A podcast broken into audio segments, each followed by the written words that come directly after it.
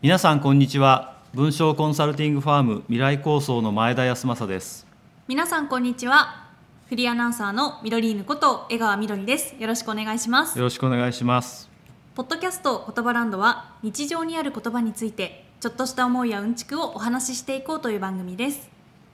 江川さんはい何でしょうもう前田さん12月ですよ12月早いですあねっという間ですね師走まあ師師走走で書きますしねですねねあっという間ですねねそれでね先日ねはい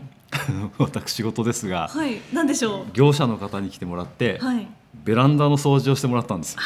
そうなんです ねそう前田さん年末の大掃除の一つ年です末かそうでですそうですす、はいでね以前ね自分でやったんだけどなんかこう腰痛めちゃってねあーまずちょっとねベランダって狭いですしねそうでんちょっとお願いすることにしたんですけどね、はいやっぱりねプロは違うね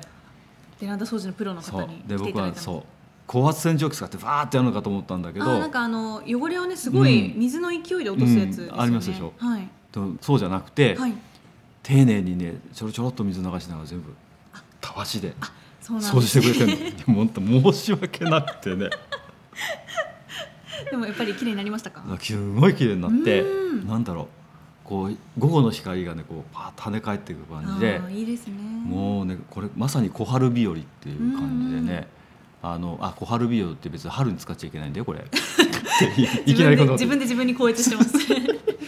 これはあの晩秋から初冬にかけてのはいお話です、あ暖かい感じね。はい違いえますということですので、はいえであのまあそれでねなんかひいい昼下がりになったなと思ってね、はいだからね寝ちゃったの。ああお昼寝しちゃったんですふかふねかしてね、誰が気持ちいいですよね。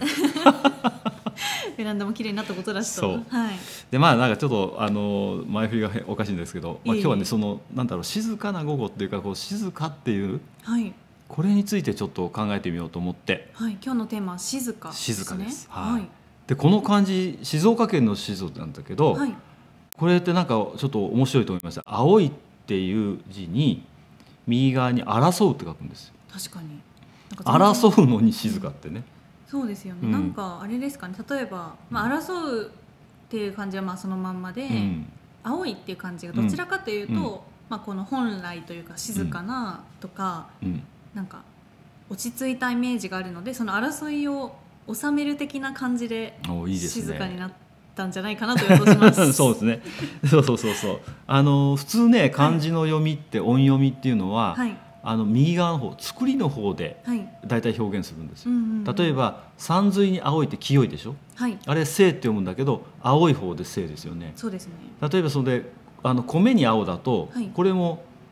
あの精米のせいなんだけあど、ーはいそれもなんか清いっていう意味があって、うんうんうんまあまあ、米を研いできれいきれいにするって意味なんだけど、はいそれも右側のせいなんです米とは読まないですよね。うんうんうんであの立身弁にはい生まれるって書いてると、これまああの男性女性の性なんだけど、はいこれは生きるっていう方のはい音で性って読むじゃない。確かにだけどこの静岡の静の場合は逆になってると。本当ですうね。ん、ただまあねあの中国の一番古いって言われているあの説問開示っていう辞書には、はいあのこの争う層の方が音であるっていうふうに言われてる、現代のその読み方みたいなところで言うとその、まあ、青いっていう方に「性」という読み方をつけてるというふうに言われてるんですけどね。うんうんうんうんこれにはいろんなこう説があるんだけど、まあ、例えば靖国神社の「靖」「立つ」っていうはい辺に「青」ですけども、はいこれもあのなんか争いとか、まあ、取り合いっていうのを収めるっていう意味があるんで、まあ、その「青」っていうのはなんとなく収めるってさっき江川さんちょっとおっしゃってたんだけど、はいそんな意味もやっぱり含まれている言葉だっていうね嬉しいです。嬉しいですあ合ってねました。ピンポンでしたやねっ。たー これ台本ないですから。ででまあ、これはまあ要するに漢字のお話としてなので、いまあ、日本語の「静か」とか「静」っていうところとはちょっと微妙にこう感覚的にずれるところがあるんだけどはい。もともとその日本語で使っているような「静か」っていうのは例えば松尾芭蕉の俳句に「静かさや岩にしみ入る蝉の声」なんて聞いたことあるでしょこあれりますね。でこの「静かさや」っていうこういう当てている字は何だと思いますかえ、普通の静かじゃないんですか。し静岡の普通静岡の静じゃないんうんです。静岡の静じゃなくて、はいなんだろう環境とかって暇って門構えであるじゃないですか門構えあります、ね。門構えの中には木っいて書く、あの問いの口の部分が木そうになって木るのやつですねやつですね。はい。でこういう環境とかってまあ要するに静かだっていう意味なんだけどこれを当ててるんですうよーねん。だから同じ地図でも漢字が一つ違うっていうのねはい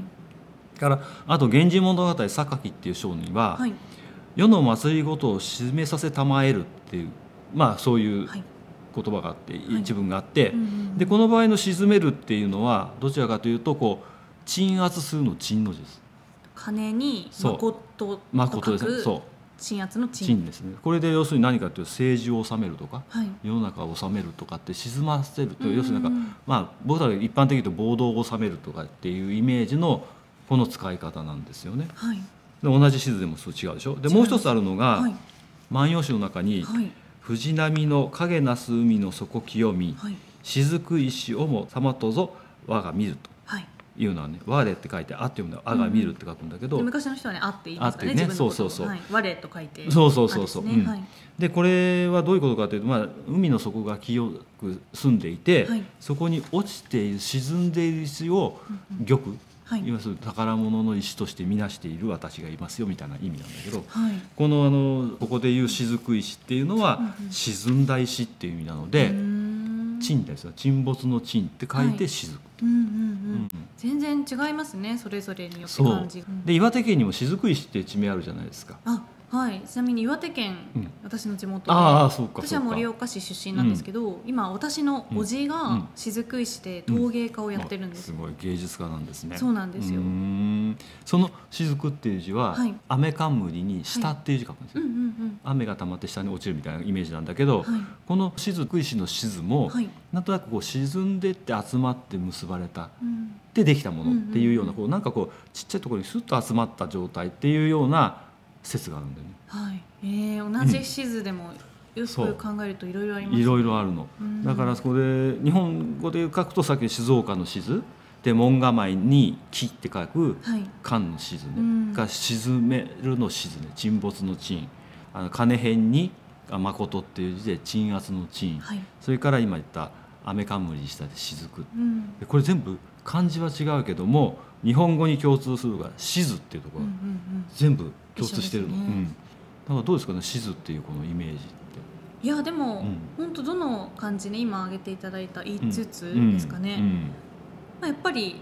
あちょっとそのその最初のシーズンに戻っちゃうようでうん恐縮ですけど、うん本当にこう落ち着いたというかなんかうんシーンとしたこう、なんか静寂なそうだよ雰ね囲気をすごい感じますね。そうそうそうそう、んまあ、だからこんなとか共通する感覚っていうのが今おっしゃったみたいに物がこう一つのところにこう集まって静まって、で物音しない静寂うんした感じっていう状態をこう言っている言葉だっていうのがなんとなくこうんうんうんうんなんか一緒なんですうね。そうこなんか水の底に沈んでもシーンとした感じとか、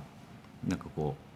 う沈めていく、うんこう音というこう雫のこの集まりのちっちゃい粒とかっていうのが、うなかなかこう僕たちの心の中にこうし静っていうそのイメージを喚起する言葉なんだろうと思うんですね。はいそれにだからあの場所とか状況とかあの、まあ、漢字の意味を後でこうんう加えてって、書き方がいろいろ変わっていったということだと思うんですね。こととかものについてだけじゃなくてそれが精神的なもの、はい精神的な状況を表すようになってきたのがこれがね小倉百人衆まあ古今集にもあるんだけど、はい有名な歌があって「はい久方の光のどけき春の日に静心なく春の散るらん」っていうの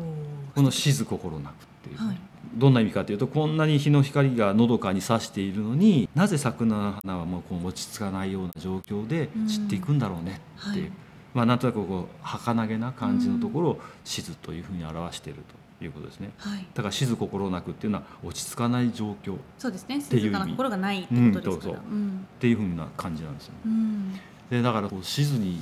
こう込められた意味っていうのもいろいろとこうあるんだけど、うんその心に通じているのは静かにこうこう集まっていく状況っていうことも、まあ、精神的にも物理的にもいろいろあってくる遠回りしましたが、はい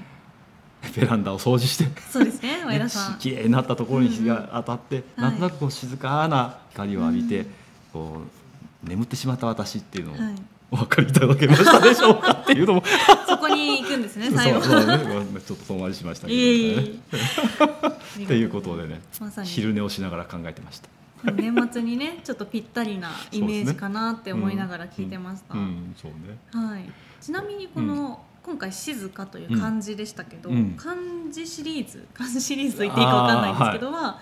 実は3ヶ月ぶりでしたそねうでしたかはい何でしたっけ前はは前は時計という感じですあ時計ね、あはあいそうでしたねこの由来もねうん面白かったです面白ね,、かったですねそうですよね、はいうんこれはあのエピソード13まあ13なんですね、ははいはい今今回がエピソード 26?、 26ですなねので、ああちょ半うど分半分前ね、なんですけれど、もし気になる方いたらこちらも聞いてみてください。は、いよろしくお願いしますはい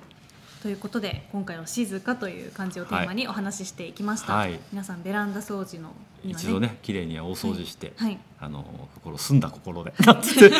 うまいですねね前田さん、いけるといいですすねはい、